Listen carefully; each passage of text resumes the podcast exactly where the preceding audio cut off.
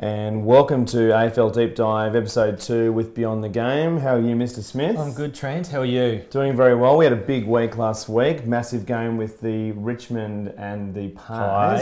Pies. And a couple of other good games throughout the, the weekend and shaping up to be a very interesting end to the home and away season. So we're going to do something interesting today. We're going to do a few different things. We'll do a bit of news, a couple of things floating around. Well, instead of going into one game for next round, what we're going to do is we're just going to talk about upcoming runs for a few different teams in terms of the finals, because there's a really unique situation here. This doesn't happen every year. We really do have a twelve to thirteen team situation here where there are a number of teams that can absolutely still play finals. So it seems quite pressing that with a few clubs, let's look at their run ahead yeah. and sort of chat about what's likely, what's not likely, and where we see the next few weeks going. Yeah, so there's a logjam, like everyone who's into A F L would know, sort of between positions six, seven through down to twelfth, that so many games, so many teams play against each other in that group. What's the run home going to look like? How many wins do each of those teams need? And we'll go into a bit more of an analysis of those games just to get a better idea of who we think is going to get there in the end and make up the bottom half of that top eight. Yeah, I think it feels the most pressing at the moment. So we're, you know, we're an A F L podcast that focuses on the game over the drama. We do weekly podcasts. We do two podcasts a week. So we do a review and a preview. So we always talk about the round that's gone and then the round upcoming. The review, we go pretty deep because we, we don't like to speculate and we like to talk about stuff that's actually happened. So the review, we cover all games, all teams. So definitely check that out. That's up on all podcasting platforms now. So if you want to see a review of any of the teams that you follow and any of the games from last week, we went, we usually go pretty heavily into the bigger games, but we always cover every every team. Yeah, so, and then the next day, which being tonight, we record the review and we look at the game. Uh, Round preview. ahead, a yeah. preview, sorry, yeah. and look at the round ahead and touch on some of the more key games, especially now that we're coming into the tail end of the season. Again, a little bit shorter than the uh, review, but uh, we also then look at the games that are probably yeah. bigger um, as far as a spectacle, matchups and things like that. Yeah. And go into a little bit more detail on each of those yeah. as well. So, yeah, so let's we do. let's start. Let's keep going. So we, we do cover news when it kind of flows into the game, but we, we don't cover too much of it when we just don't have time. So this no. is a great opportunity to sort of talk a bit about what's going on at the moment. And obviously, uh, Gillon McLachlan's not aware of the A F L Deep Dive news cycle. So last week, right after we did our episode, of course, right, the first thing in the morning on Whateley, Gerard uh, Whateley had uh, Gillon McLachlan in to chat about uh, things around the game, and he decided to float, which was, you know, very obvious what he was trying to do, float the idea of trying out new rules within season and potentially there being a situation where on one day one team is playing with one set of rules, you know, one game going one way and another game going the other way.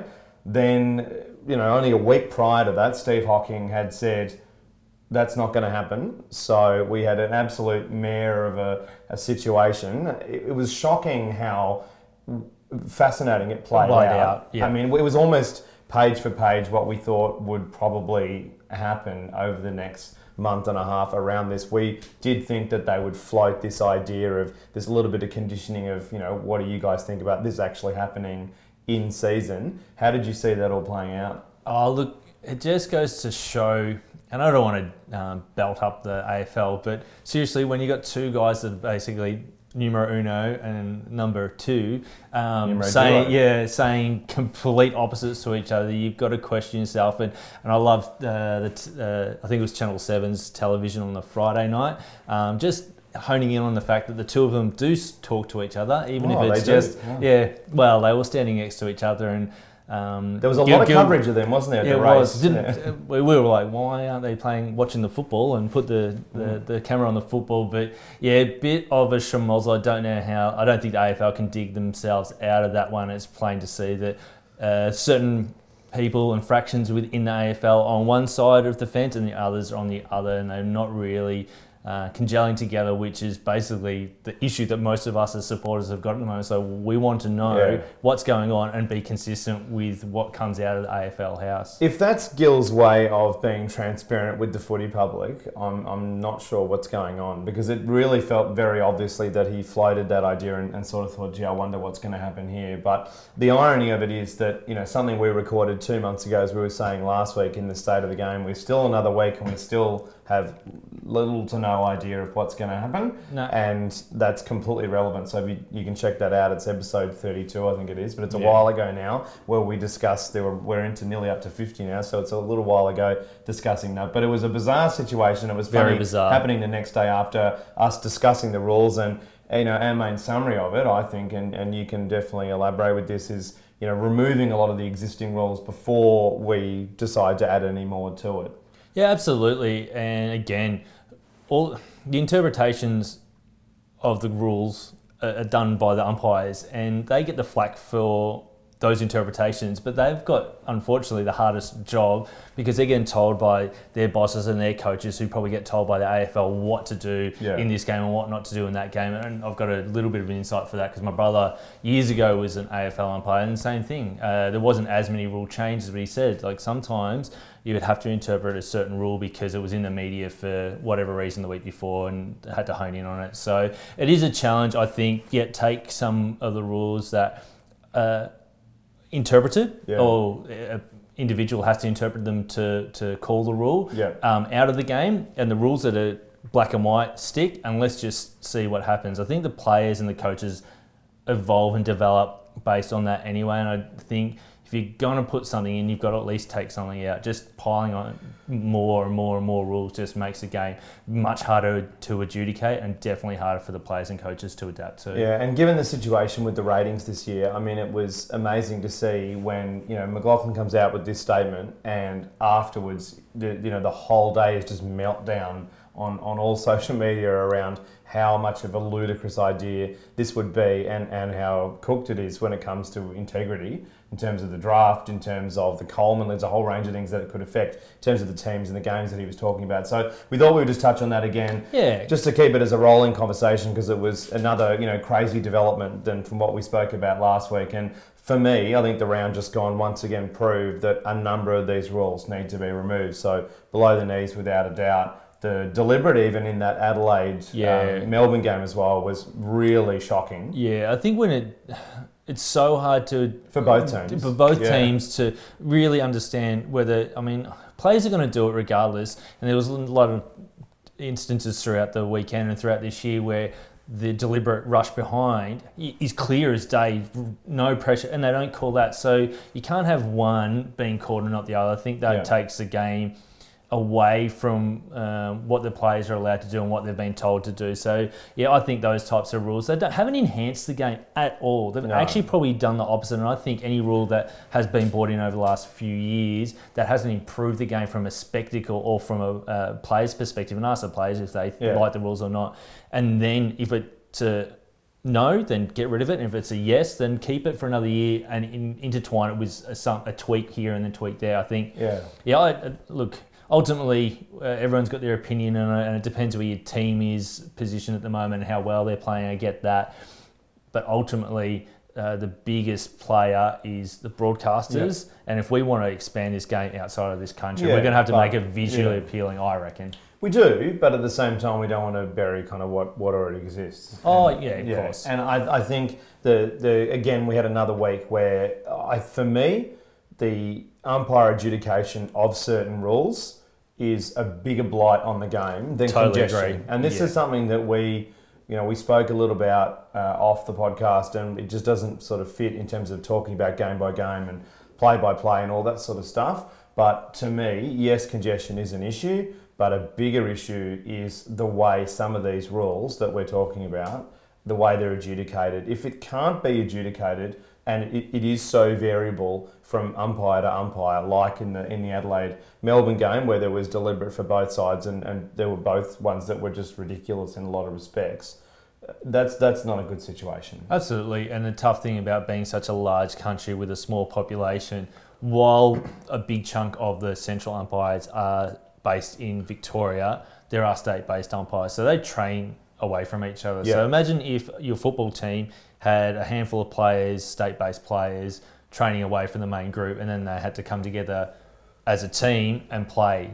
I mean, the same thing to a lesser extent happens with umpiring from time to time. You might get two central umpires from Melbourne that have trained and work and talk together a lot, and have the boundary umpires and the third central umpire from S A, for example. Yeah. they might know each other. So you've got two different interpretations, right, or three different interpretations right there. Yeah. And that, that that's a challenge in itself. It needs to get more professional, and I think that's a bigger issue than a number of things the A F L is trying to tackle. But anyway, we just wanted yep. to raise that, and we want to continue that discussion. So definitely hit us up on social media or in the in the Facebook chat here, and you know, let's let's talk about it and let's see what you guys think in, in relation to it. But for us, I would remove a number of the rules that have come in over the last couple of years, and we both definitely agree with that, because I think they're just, a lot of them are so difficult to adjudicate, and that's a bigger blight to me than nearly everything that's going on at the moment. Yeah, absolutely. I'd rather see less rules. Well, rules that are so difficult to, to monitor. I think that's the big issue. Yeah.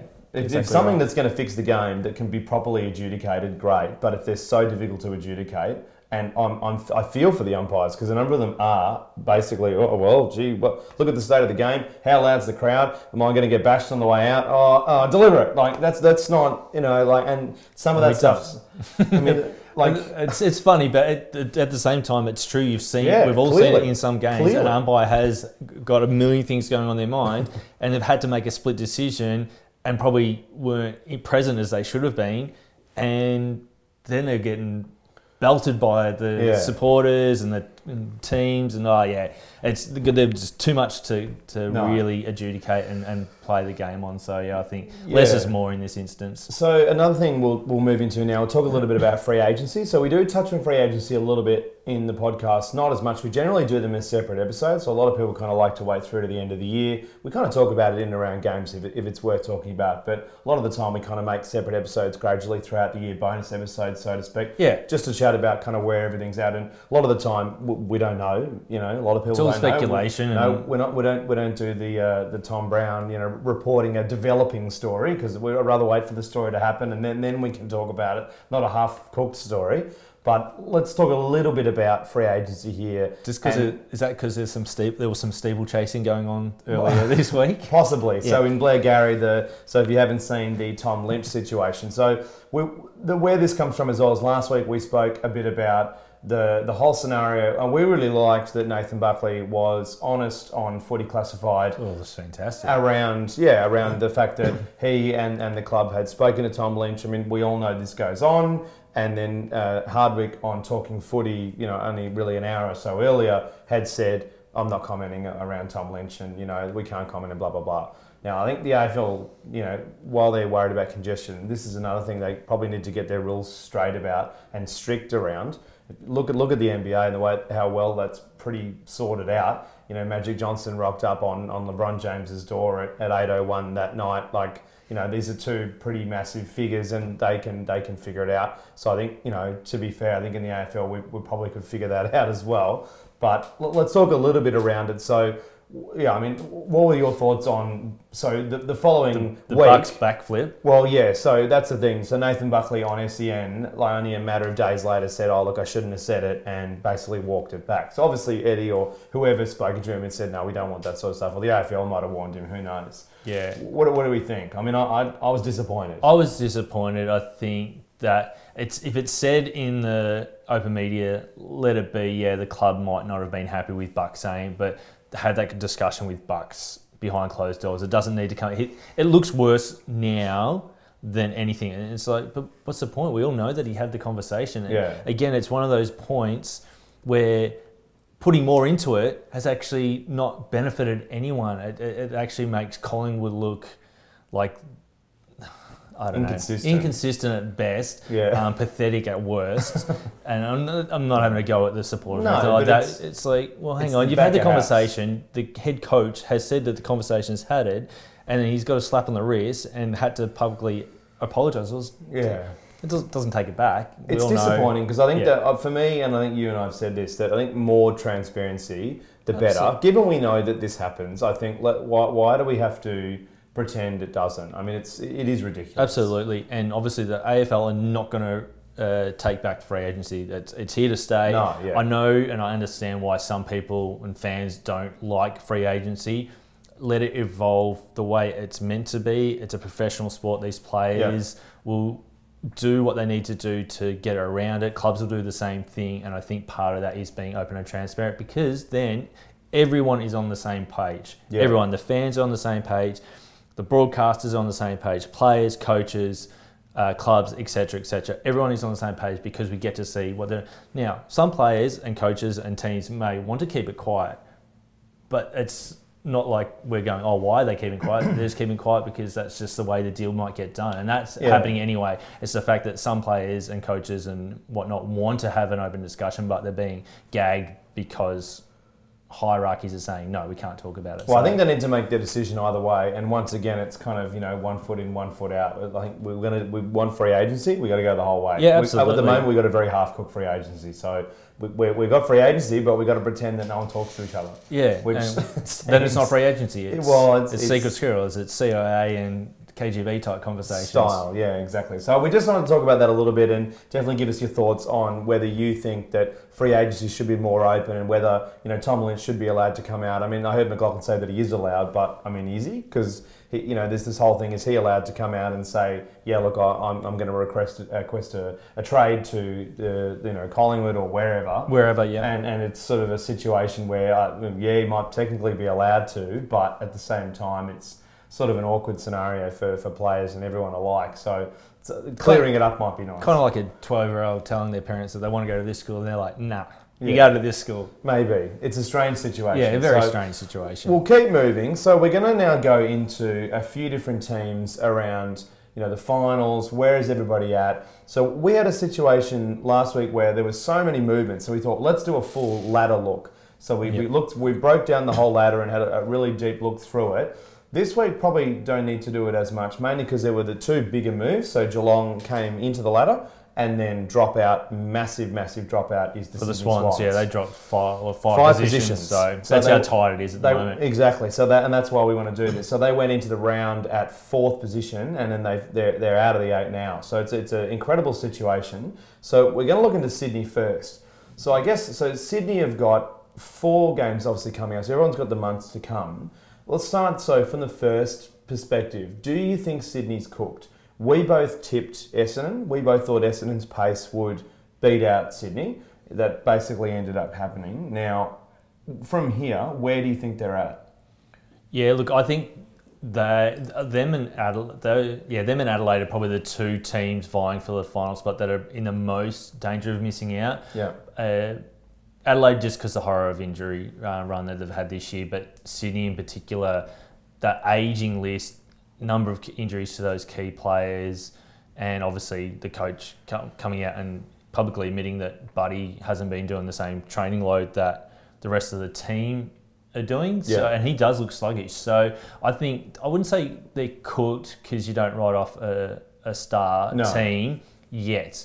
I think if they lose this weekend, that's probably their season done, and they're in, they've got a hard run home too. They've, they they play some really tough teams, all pretty much vying for a, a final position in that top eight. So, yeah, for me, I think they've got the hardest run to, to play finals. And their year. injuries, the timing of their injuries is not helping. So McVeigh and Grundy, as we spoke about through the year, as an example, were as good as Rampy's been and other pieces of that backline have been. These ageing stars were really holding that back line up, and to lose them now is just, you know, because Grundy, yes, he came back in, but he had, you know, minimal impact.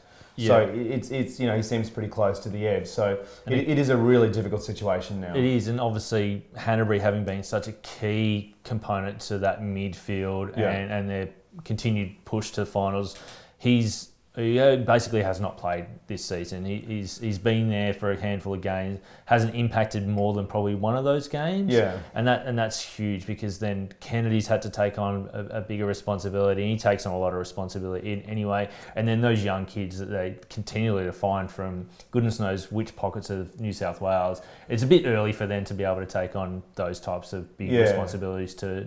in the midfield especially. So, that's it. Yeah. Sorry, Ed, would you mind popping up the um, the Sydney yes. games again? Sorry, mate, we talked for too long. But um, in terms of their run ahead, I mean, it is it is tough.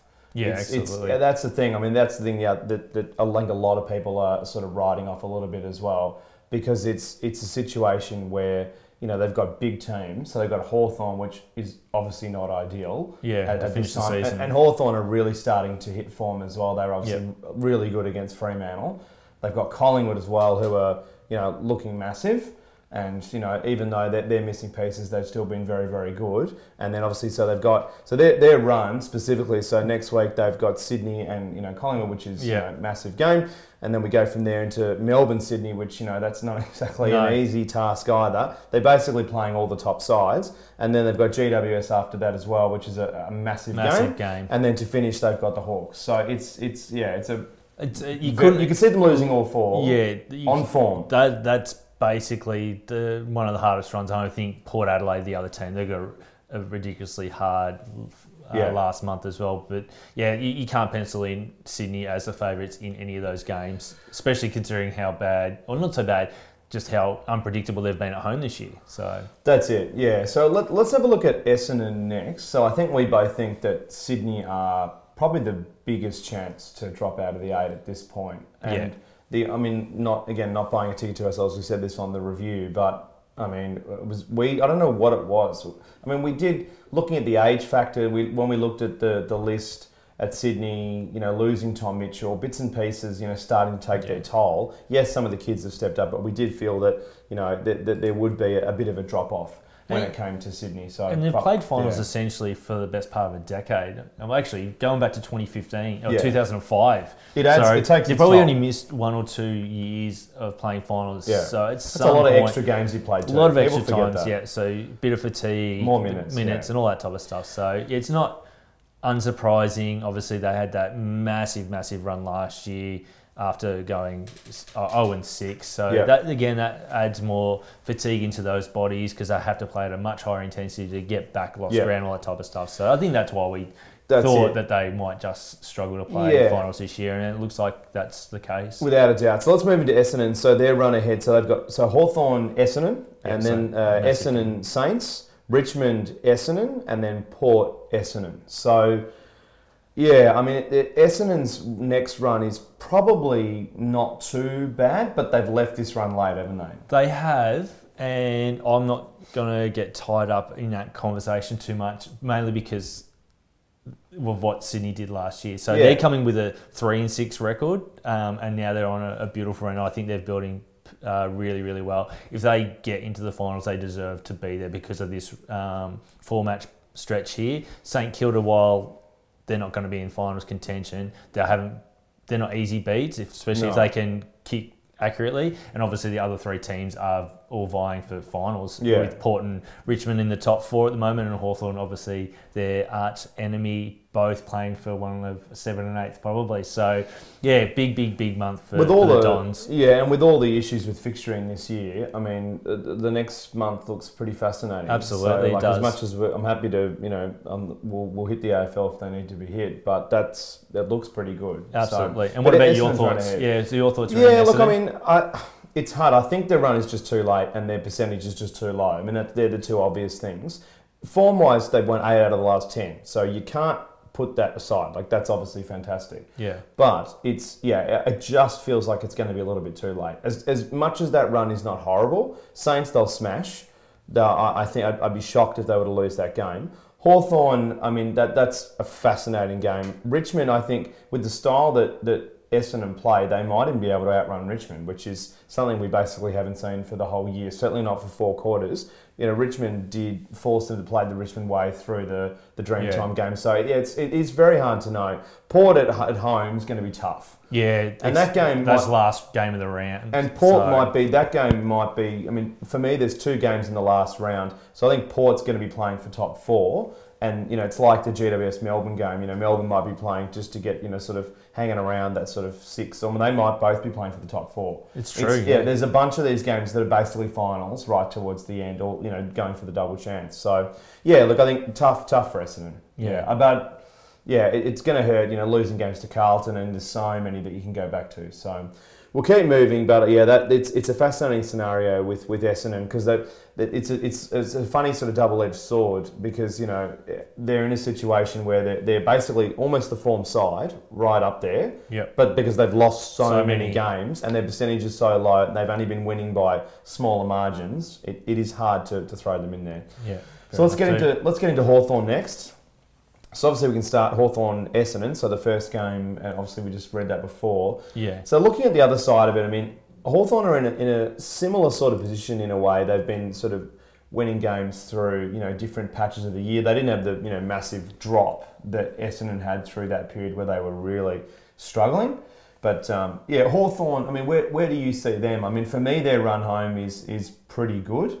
And, you know, their positioning is, is good. And the last few weeks has been really positive for Hawthorn because they've been winning by big numbers. So they've been getting some pretty decent percentage, five percent a couple of weeks ago. And then I think it was about three and a half uh, just gone. So it, it's a situation where, you know, so the first game up, they've got Essendon, as we said, and then the Cats, which is obviously not an easy game. And then the Saints. So Saints again, which should be an easier beat. And then Sydney. Sydney might be completely cooked by then. So it's a very hard thing to know, isn't it? Yeah, so obviously, I mean, the A F L are going to be loving this. Hawthorn play their three biggest yeah. modern-day rivalries in the last four rounds, and obviously there's that connection with St Kilda, um, with uh, the Trevor Barker Foundation. So a really good overall um, A F L A F L fixture yeah. uh, coming up in that regard. I'm, I'm not convinced on Hawthorn.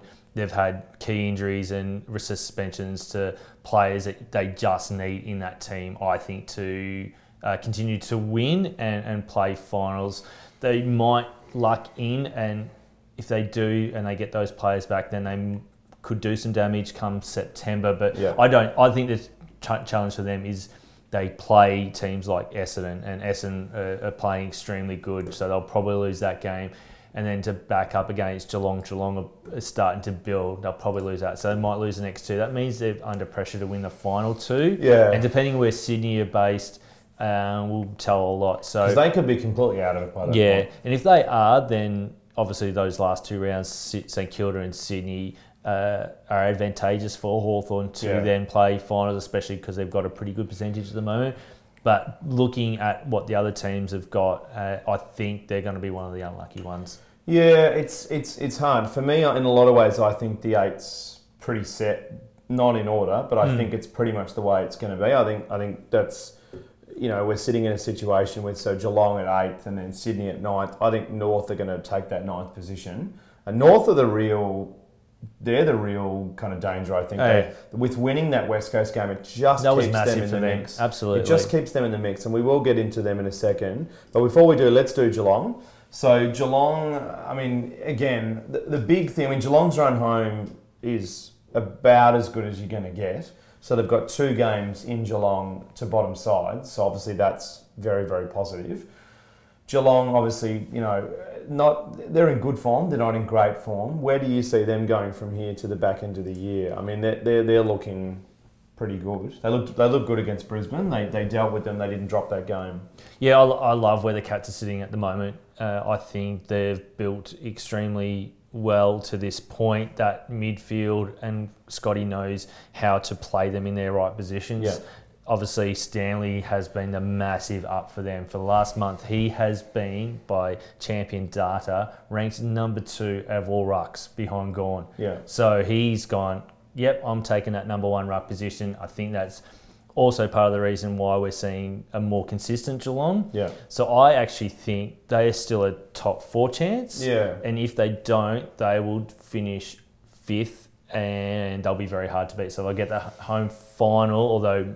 Their home finals most likely to be at the M C G, yeah. Unless Port Adelaide are their first opponents. Every other team, yeah. yeah, every other team, even if it was North Melbourne, it would yeah. probably be at the G. Which I, I mean, the staunch Cat supporters will say that's unfair, but look how good Geelong play the G. Yeah. I, I think they're pretty suited to it. They've obviously got a lot of experience, a lot of depth now in that midfield, and I think they are probably the one team, along with Melbourne in the bottom half at the moment, that could do the most damage to the, the top four teams come finals. And the other thing too is, like, the, if they are able to make finals, they're going to get Radaglia back. They're going to get, you know, Stewart's going to have at least a couple of games for the back end of the year. So yeah. a lot a lot of their pieces are going to come back, and maybe they can figure out and do a bit of, I don't think they're going to win the flag, but I think they could do some damage in finals and maybe knock off a team that you would think would go a bit further. So we'll look at their run. So Richmond, um, Geelong, which is a massive game on massive Friday game night. On Friday. So yeah, that that's going to be tough. I think they'll probably lose that one. But then, they, I mean, they did push them not that long ago. Um, then obviously the classic rivalry, Hawthorn and the Cats. Yeah, yeah tough, tough game that, that could go either way. Those games always it's are flipping very point. Close, yeah. Um, and then you know they've got Freo at G M H B A Stadium, which you know they're they're going to be pretty cooked, and that they might that Fife might be back by that stage.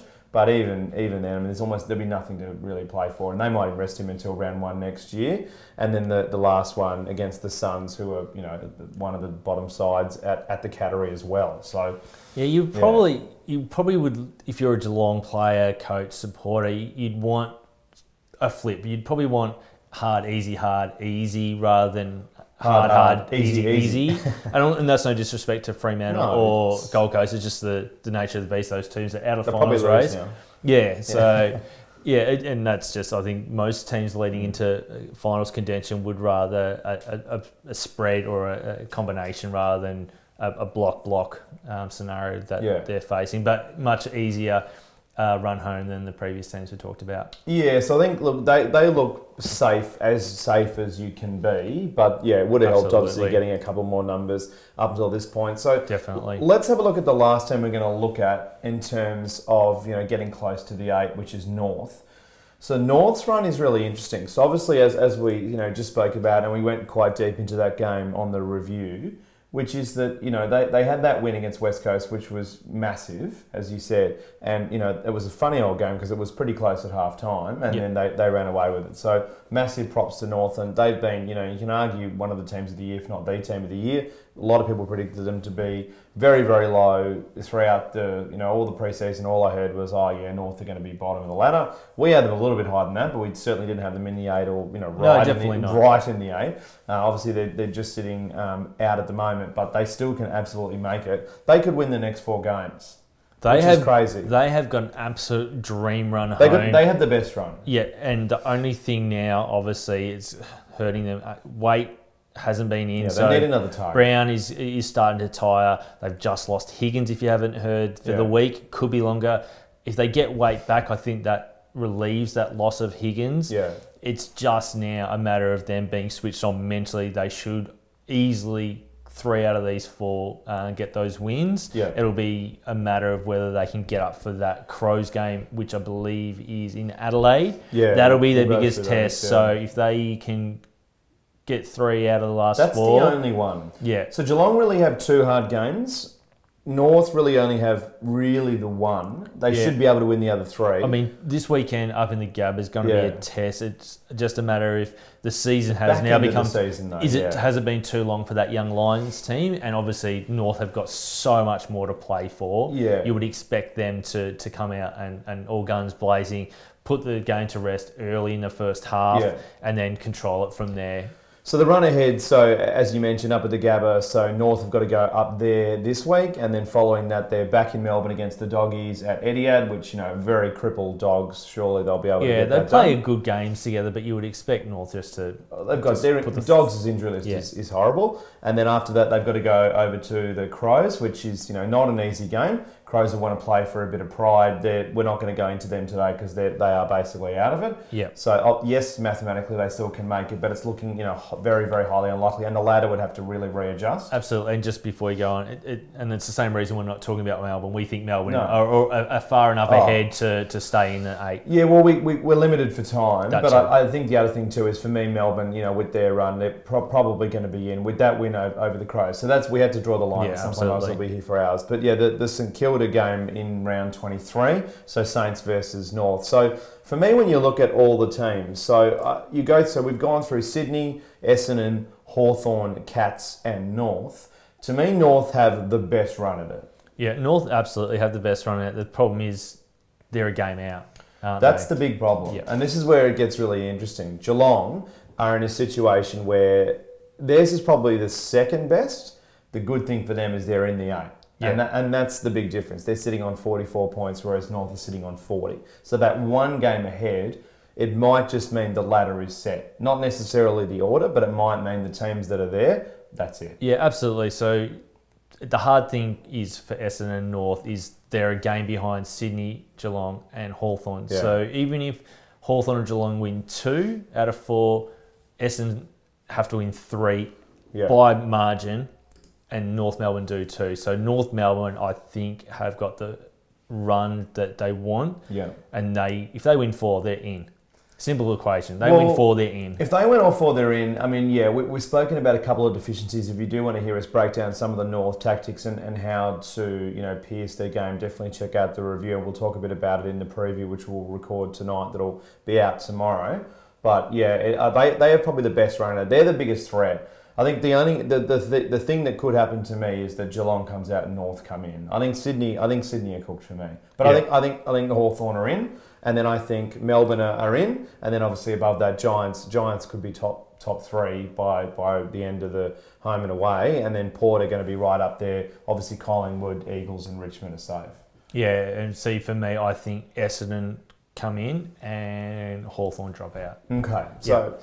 I think yeah. I think I, I agree with you. I think Geelong stay in, and I think Hawthorn and North North flip. North North and Hawthorn probably finish ninth and tenth. Sydney come down yeah. to eleventh, and I think Essendon just are just playing too too good a football. I don't think they'll drop a game, and if they do, it'll be to Richmond. So they win three, and I think they win those three fairly comfortably. So they'll leapfrog the teams in front of them. Yeah, it's very possible. The only the big problem is their percentage. So yeah. if they do end up winning two, then they're going to be even points with a bunch of other teams, and they're sitting at one oh two, which yeah. is just not enough. And obviously we're going to have a fascinating conversation next week after this round. Probably, because so many yeah. teams play each other. It's it's amazing, isn't it? So thanks for uh, listening on that one, because yeah, we, we wanted to sort of chat around the, you know, who's who's in, who's out, what we think at this point of the season, because it is, you know, pretty fascinating.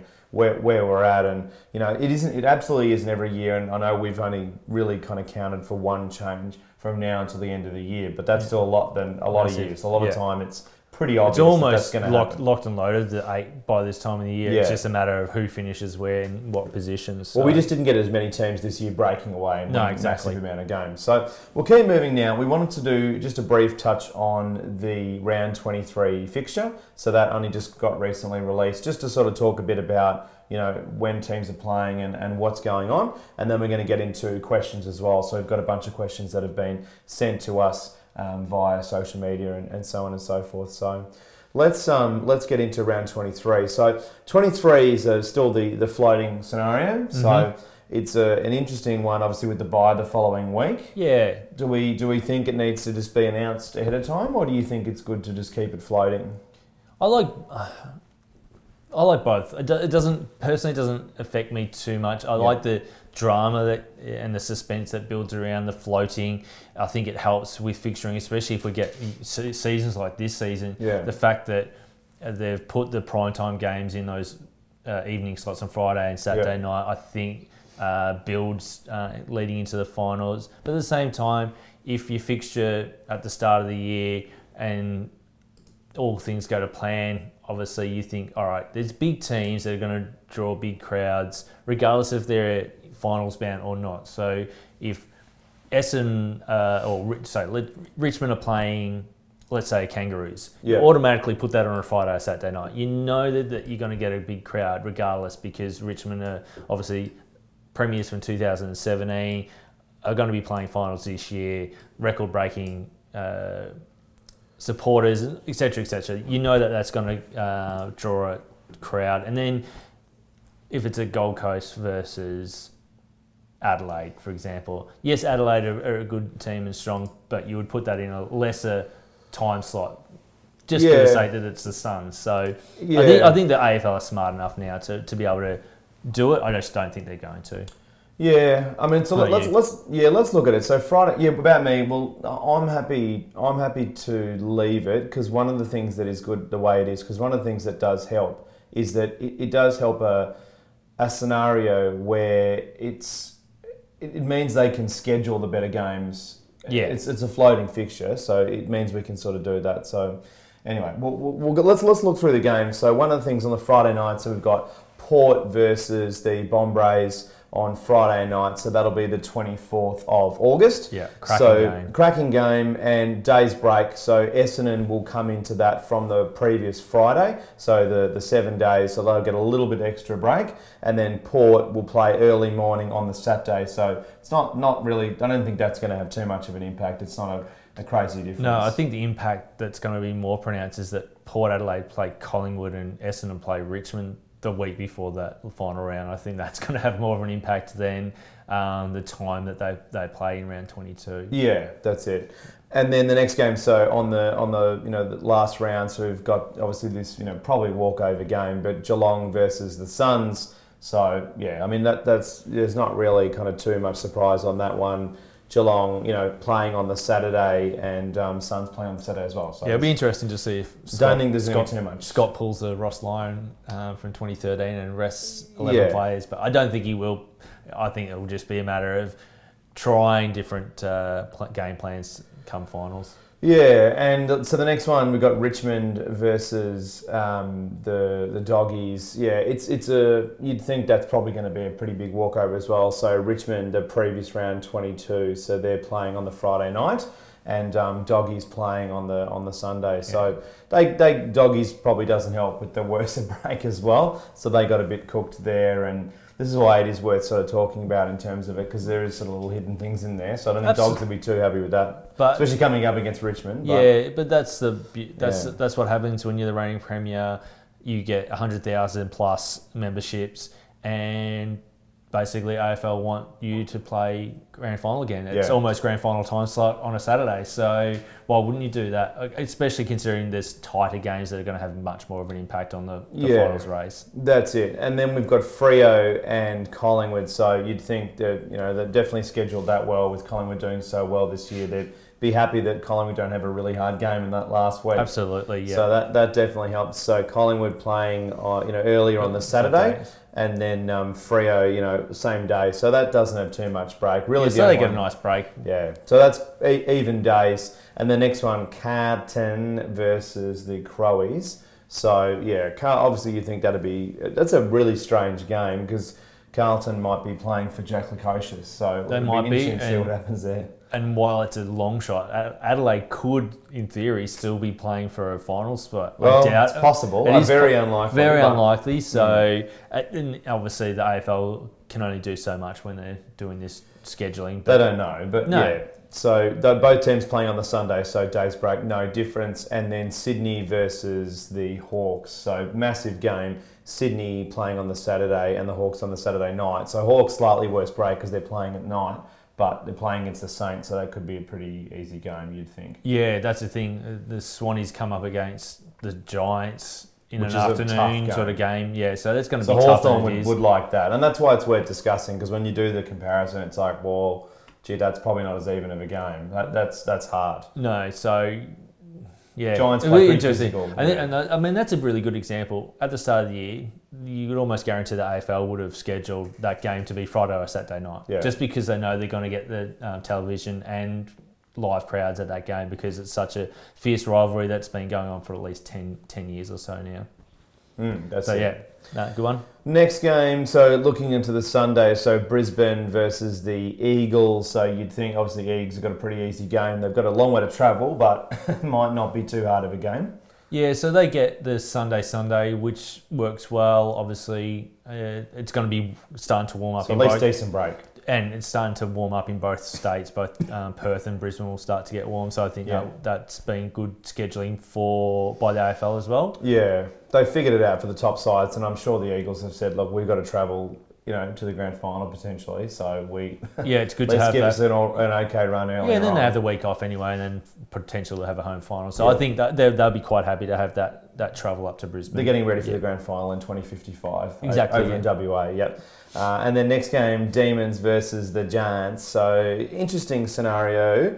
So Giants, so Melbourne actually get the easy uh, break. So they play on the Sunday, so from Sunday to Sunday. And then, um, yeah, interesting scenario with the Giants. I mean, Giants, that, that's going to be a tough game. That's, that's we we flagged that, you know, months ago as being an enormous game. And massive, massive yeah. game. So have the Demons got over their, their demons? And yeah. will this um, not be a high-pressure game for them? Will they have already sewn up Uh, top eight position? I think the Giants will have sewn up a top eight position by then. Yeah, it'll just be a matter of if the D's have or not. And if they haven't, well, geez, they'll be glued to the T V all Saturday and Friday because those results will play heavily yeah. on their minds. So d- they've done the day's break fairly well through it. And then St Kilda, last game of the round, St Kilda versus North. So the Saints playing on the Saturday night and North playing late on the Sunday. So the slightly obviously the higher sides finished, you got that slightly shorter break, right. but that's okay. Yeah, and North, I guess it depends whether the A F L come out and decide to play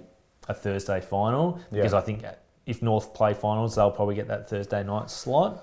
Yeah. So it'll be interesting to see, but they'll be happy with a Friday, uh, oh, sorry, a Sunday afternoon yeah. slot against Saints. I think that'll be great for them. So looking through it, I mean, it is. I don't think it's too uneven. I mean, the, the only real one was that I think the Hawks have definitely got a, a good scenario playing, um, you know, Sydney after a, a tough game and, and, a, and a, you know, yeah, absolutely, a, a, you know, an interesting break. But yeah, Dogs probably not the greatest scenario against Richmond either. Richmond got a pretty pretty decent leg up there, but yeah. that's not a surprise. Surely um, everyone's figured that out by now. So that the A F L is very very pleased with where Richmond's at and want to bank every single cent.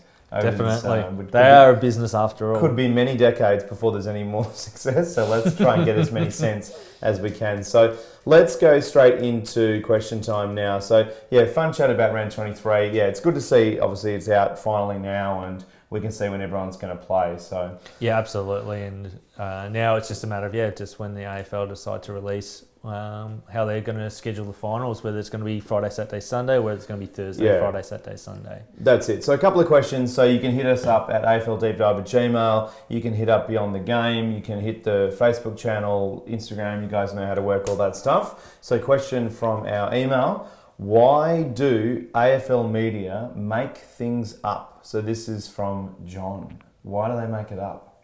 Oh, can I can I answer this question? Please. Okay, so it's not just A F L media, it's just journalism, period. If there's no stories that can make the headlines or mm. the newspaper or their blog or whatever, they have to make it up. They're paid to write and talk about yeah. stories and, and make content up. So that's why. And then sometimes it actually turns out to, to come to fruition uh, for whatever miracle reason.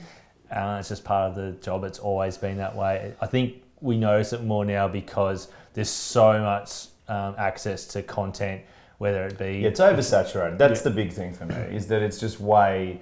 oversaturated. It's not a big country. There's more people living in Cali by a long way. It's more in Texas, but it's we've got a game where it's it's yeah, it's the biggest sport in the country, but there's a heap of people that aren't following it, and the, the reality is there's there's only there's hundreds of A F L journalists all trying to get a story, and I think the the rush to get there, they get caught up in it, and they do they basically add bits and pieces and report developing stories in order just to get something out. Absolutely, and, and there's a hundred T V shows, so they got to come up with something, and they've got to. You know, they're, they're under um, deadlines, because if they can't bring something to the table, their career is on the line, and they'll just find someone else. The media companies are, are not about truth. Uh, let's no. get that straight. They never Probably have been. No. They're about making profits. Yeah. So if, as long as they can uh, get some juicy stuff on the table, yeah. um, then happy days. People will join think, join yeah. up and listen and. Until their heart's content, and as long as there's something to discuss yeah. on the Monday morning and throughout the week, even yeah. if it's got nothing to do with football. There's probably too many A F L journalists. I think that's another problem, is there are so many all, all trying to do it. I don't think that, that helps the situation, that there is just so many all trying to do it. I mean, it, there's only so many stories, there's only so many things that can happen. So yeah, exactly right. We'll keep moving. So Emma asks on our email, can Gorn win the Brownlow? Is that possible? Can can we finally see a non-midfielder? It's been a long while. It actually was, ironically, Ruckman, the last one that did get it outside of a mid. And I was going to say Melbourne, but there was a, a doggies ruck before that. Yeah, yeah. So, so here's the question: go. Can can Gorn win the Brownlow? Is it is it legitimately possible? Obviously, we think that you know Tom Mitchell's right up there, but do we think it's a, it's a legitimate chance? Oh, look, absolutely. Yeah, I think it's legitimate conversation to have. I don't think the umpires will see it that way. I yeah. think he's going to be one of those players like we see most years, that everyone thinks it's going to poll really well and then doesn't. Not to say he doesn't deserve it, and, yeah. and I'd be the first to be uh, jumping up and down if he actually got up and won Charlie. That'd be fantastic for the sport. It'd be fantastic for him. Yeah, um, be good for football. So yeah, to speak, absolutely. Yeah. So, yeah, I pers- objectively, yes, absolutely. He's been so dominant, but personally, I don't think he. I, I, I don't even think he'll be top. Five. I think he'll be in top ten. I don't think he'll make top five. I think the big problem as well is that, and I think people are catching on to this now, but I think there's going to be games earlier in the season. is Oliver will take a lot of votes. Absolutely. And Viney's going to take votes as well. I think that's a big part of the problem. Can he win the Brownlow? Yeah. Should he win the Brownlow? Potentially, yeah, because he's been one of the better players in the league without a doubt this year. He's been the ruckman, and that's a pretty big call when there's been a lot of very, very good ruckmen. But yeah, I think he's still going to find it tough. There's a lot of good players at that side. At that side, exactly right. Early on, as you said, he probably wasn't that dominating of a ruckman. I mean, all the talk was around Grundy for the first month or so. Yeah. And he, Gorn will be the first to admit he had a couple of down, really down games where he missed some set shots and things like that. And then he just built from there. And at that stage, though, Hogan and McDonald were firing up forward, so they're going to take votes off him yeah. early. So, yeah, I think there's going to be some games in the mid part of the season where he'll explode, but I think either side, um, it's going to be tough for him. Yeah, so we'll do a couple more. Uh, so Heather asks, how deep can the Giants go? How deep can they go? So they've obviously had this big resurgence over the last month and a bit, or certainly, you know, certainly a month and a bit, nearly two months now. How deep can they go this season? Yeah. Is, is the flag theirs? Is it possible? It's a great question. Absolutely, they are within a, an absolute chance of. They're probably the third team up for me. Neck. They're up to the neck. That's the word I was looking for. The saying I was looking for. You've got Richmond, obviously uh, playing extremely good football. They go at this stage as being the number one contender for going back to back. But you just look at their class, the depth, the plays that are coming back into that Giants squad. They're an absolute chance. Collingwood, on the other hand, are doing the, unfortunately going the opposite way with injuries and whatnot. So I think West Coast Giants and Richmond are the top three for me at yeah. the moment. Port outside is that they can get uh, Jonas back and they can get their best twenty-two to twenty-four playing. Yeah. Then they're the other the other chance. For yeah, me. But they're yeah they're absolutely right up into it. And given the the team uh, the what the team's going to look like in a few weeks, so have a listen to our review. You know, we went into how now the Giants have got Plan C and D as well as A and B because of a lot of the players that are coming back, and that gives them the ability to roll the dice in different ways against different teams. And we spoke a bit about how that would work against some of the other top sides. So it's yeah tactically it's fascinating to see where they're going to go. So we'll do one more as well. So are we seeing, so obviously from an Essendon fan here, so uh, Janie asks, are we seeing the Dons as another Dogs uh, Tigers type scenario, like a miracle win from the rafters sort of sort of stuff? Is it possible? Obviously, from around this point last year, only a couple of weeks back, really, Richmond just started dominating and they didn't lose the game from there. Do we do we think that that's we saying? Are we seeing that as well? They've got to get there first. Yeah, I think that's the big so, problem. I'm like, everyone's like, James Herd says that they can win. Oh, yeah, James Herd says a lot of things yeah. that have never come to fruition, and that's not uh, a blight on him as a as a guy. You know, I reckon he's fantastic with great football. Must have some very strong chocolate he's eating though, because it's uh, I think big stuff. He's not in. They're not even in the eight at the moment. So I think it's. I, th- I think it was taken out of context. I think what he was meant to say I, is I, if I, they I get the comment, if yeah. they get into the eight, then they're a they are a chance, and I think so. I think they've got everything they need yeah, to well, win the flag, but obviously anyone, we've seen that. That's, but they've got to get there, yeah. and that's the hardest part. I think it, at the moment, probably not a fairy tale scenario because they're just that little bit off, and you know their percentage. A lot, there's a lot of things where I know the yeah. Dogs had a lot against them, the injuries. You know their their position wasn't great either. They got in at seventh. You know the Crows were the only other team that had done it. Like there were there were a lot of things as well. But they were also a bit closer to the eight at this point. It just feels that that might be a bit of a struggle, but... Yeah, there wasn't as twenty many plots and twists to no. what's going on right now uh, to s- definitively say yes or no. Yeah. But I think anyone who plays finals is a chance this year yeah. to win it. That's it. So thanks so much for listening, guys. We really appreciate it. We'll finish it up there. We've got a preview coming out tomorrow. Thanks very much to our man, Ed, for being the producer again today from Beyond the Game. So definitely check out all the stuff on Beyond the Game. It's a really smart sports platform. They cover a lot of different sports and obviously go pretty heavily into A F L. So definitely check out all their stuff.